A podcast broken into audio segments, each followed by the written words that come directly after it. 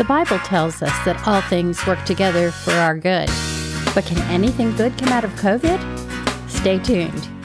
Welcome to Grace Overflowing with your hosts Jeanne Dennis and Neena Jones. This podcast on faith, family, and culture is brought to you by Heritage of Truth, where we help you nurture lifelong confidence in biblical truth. Find us online at JeanneDennis.com. That's JeanneDennis.com. Welcome to Grace Overflowing. My name is Neena. And I'm Jeanne. And today we are going to be talking about just a little bit of our COVID changes and the way the COVID pandemic affected us. So what are some things that you got to face the last few months, Miss Jeanne?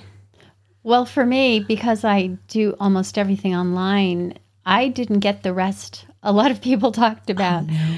I took the opportunity to totally revamp the website. I totally redesigned it. I reorganized it so that it makes it easier for people to find all of our videos. They're now all categorized.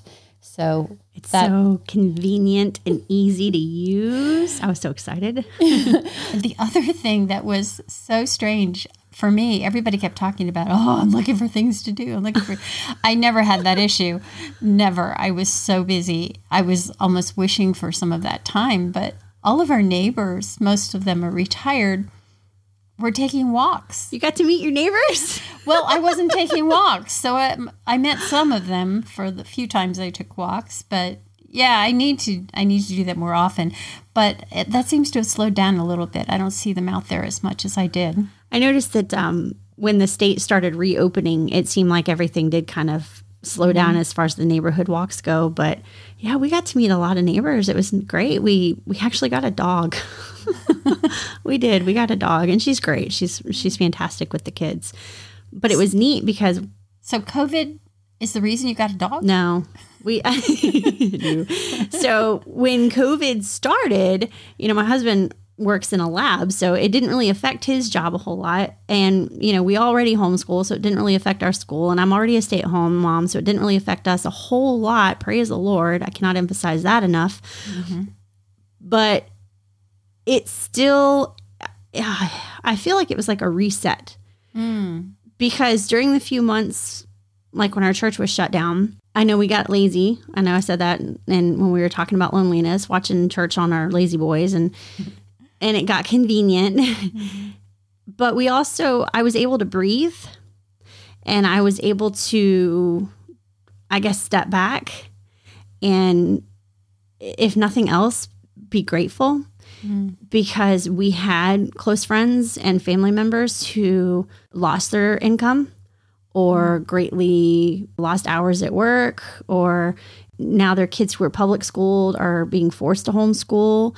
Obviously, I homeschool, and I think homeschool is a wonderful thing, but to not be able to make that choice for yourself. Yeah, that's hard. I cannot imagine. At one point, I had reached out to some friends and said, hey, just reminding you guys, I've been homeschooling for a long time, and I know that now you're having to. So if you need any help or have any questions, I'm a veteran in the arena. I've got this down. If you need help, reach out to me.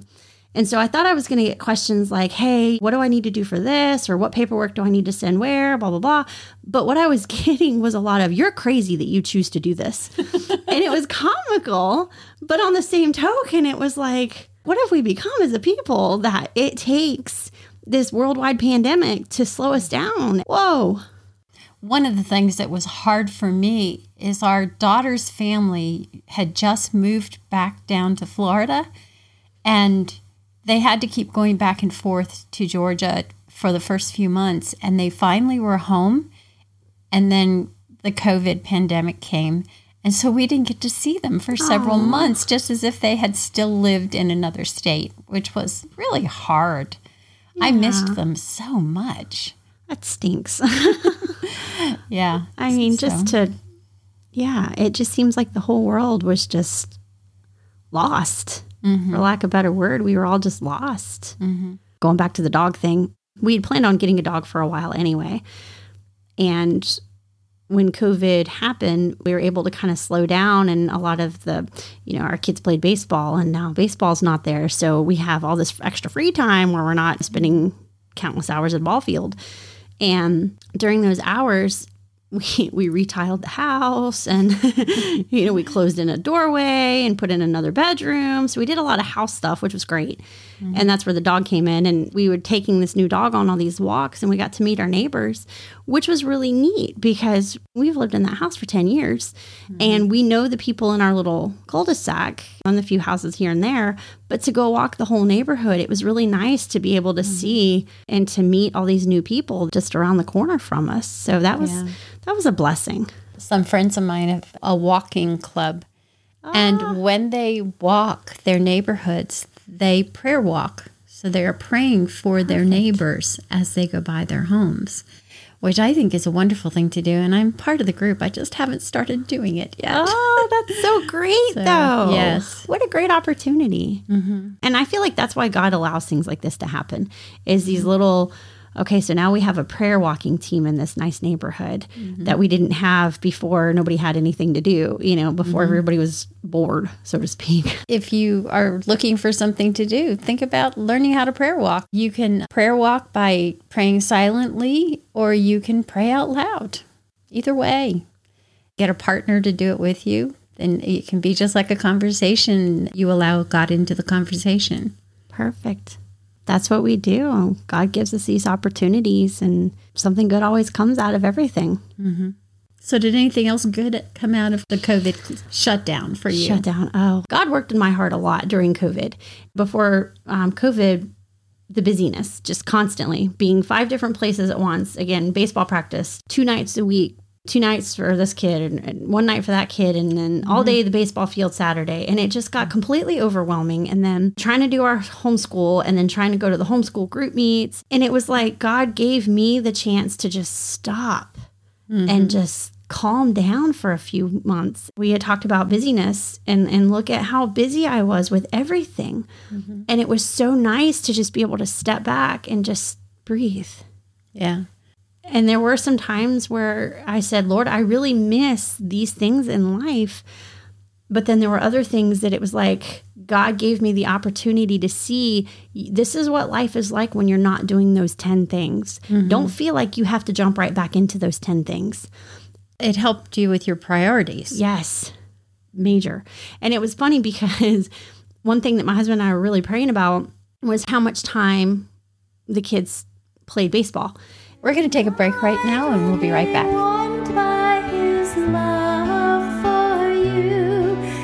Are your children afraid to go to sleep at night? Even older children can struggle with nighttime anxiety. The ebook, Help Your Child Sleep Without Fear, offers a proven plan to help children trust God at night instead of giving in to fear. Just remember Jesus loves you.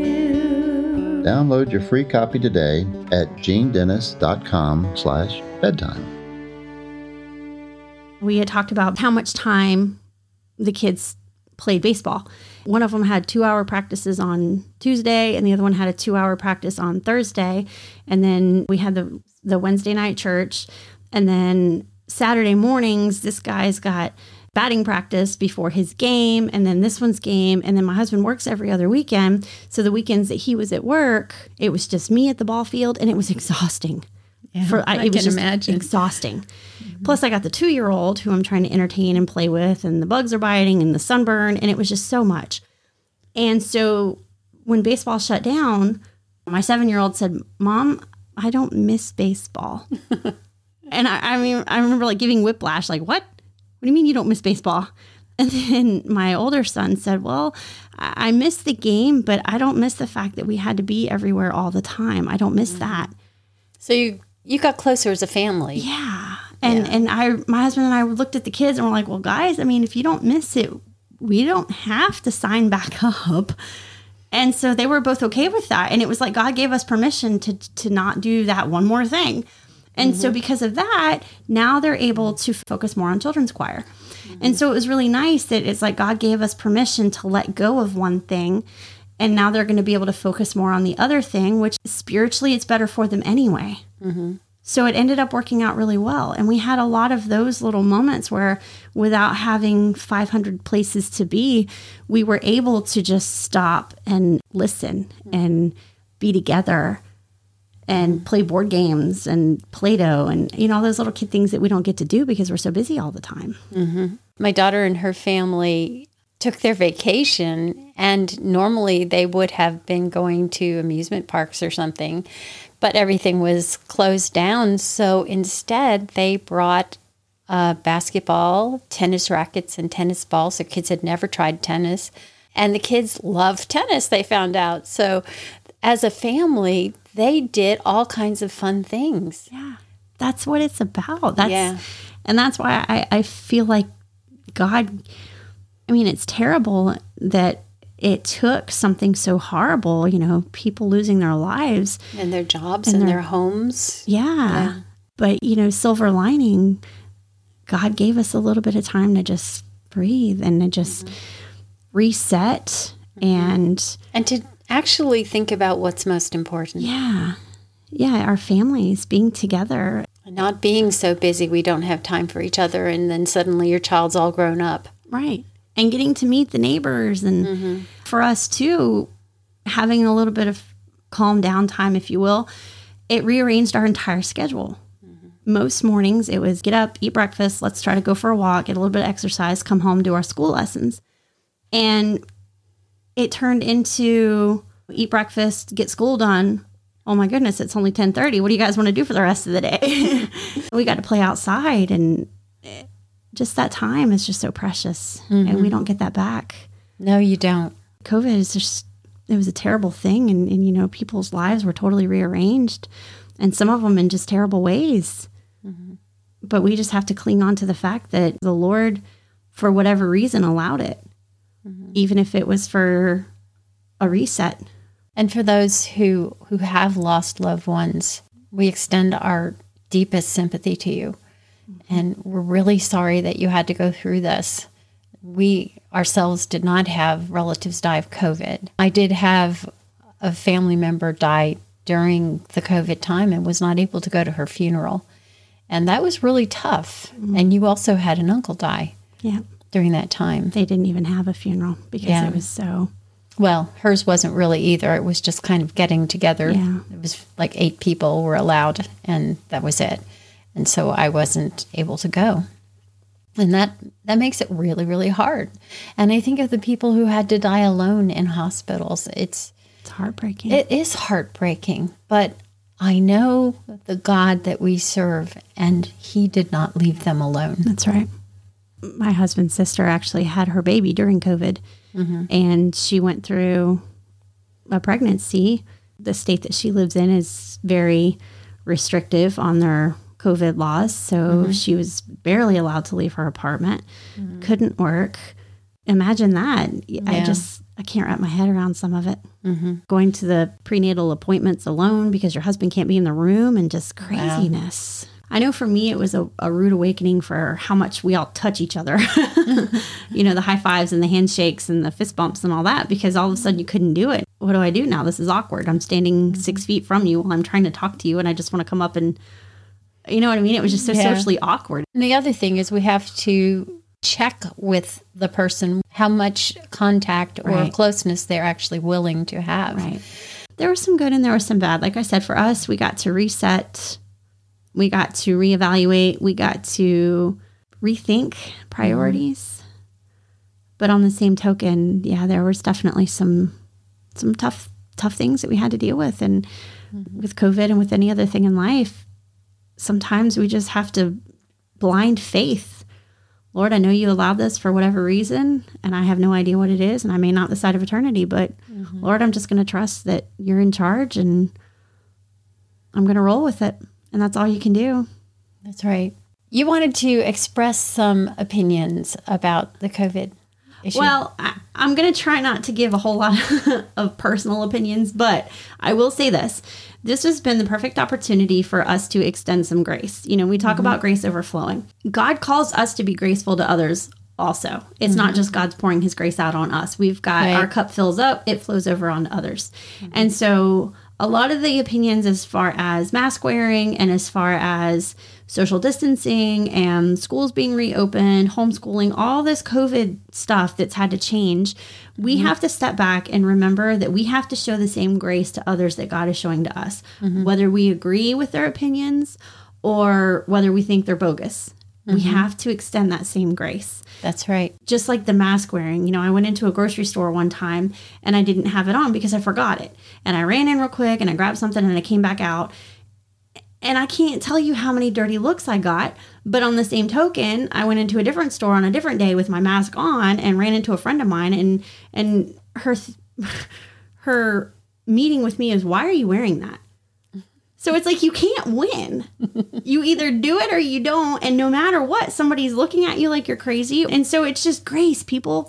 Just, it's okay to have your opinion. And it's okay to, if you want to wear a mask, wear a mask. If you don't want to wear one, don't wear one.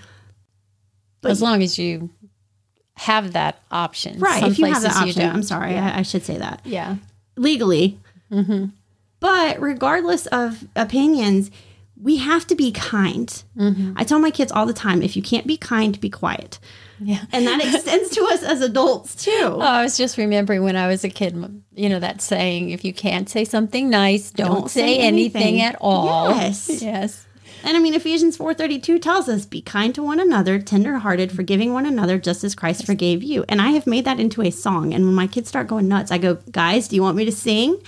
No, Mom. But that's just it. If you can't be kind, just don't say anything. That's right. That's right. Yeah, that's so important. We'll see you next time. Bye. Do you know Jesus as your Lord and Savior? If not, would you like to? Stay tuned to the end of this broadcast for a special message just for you.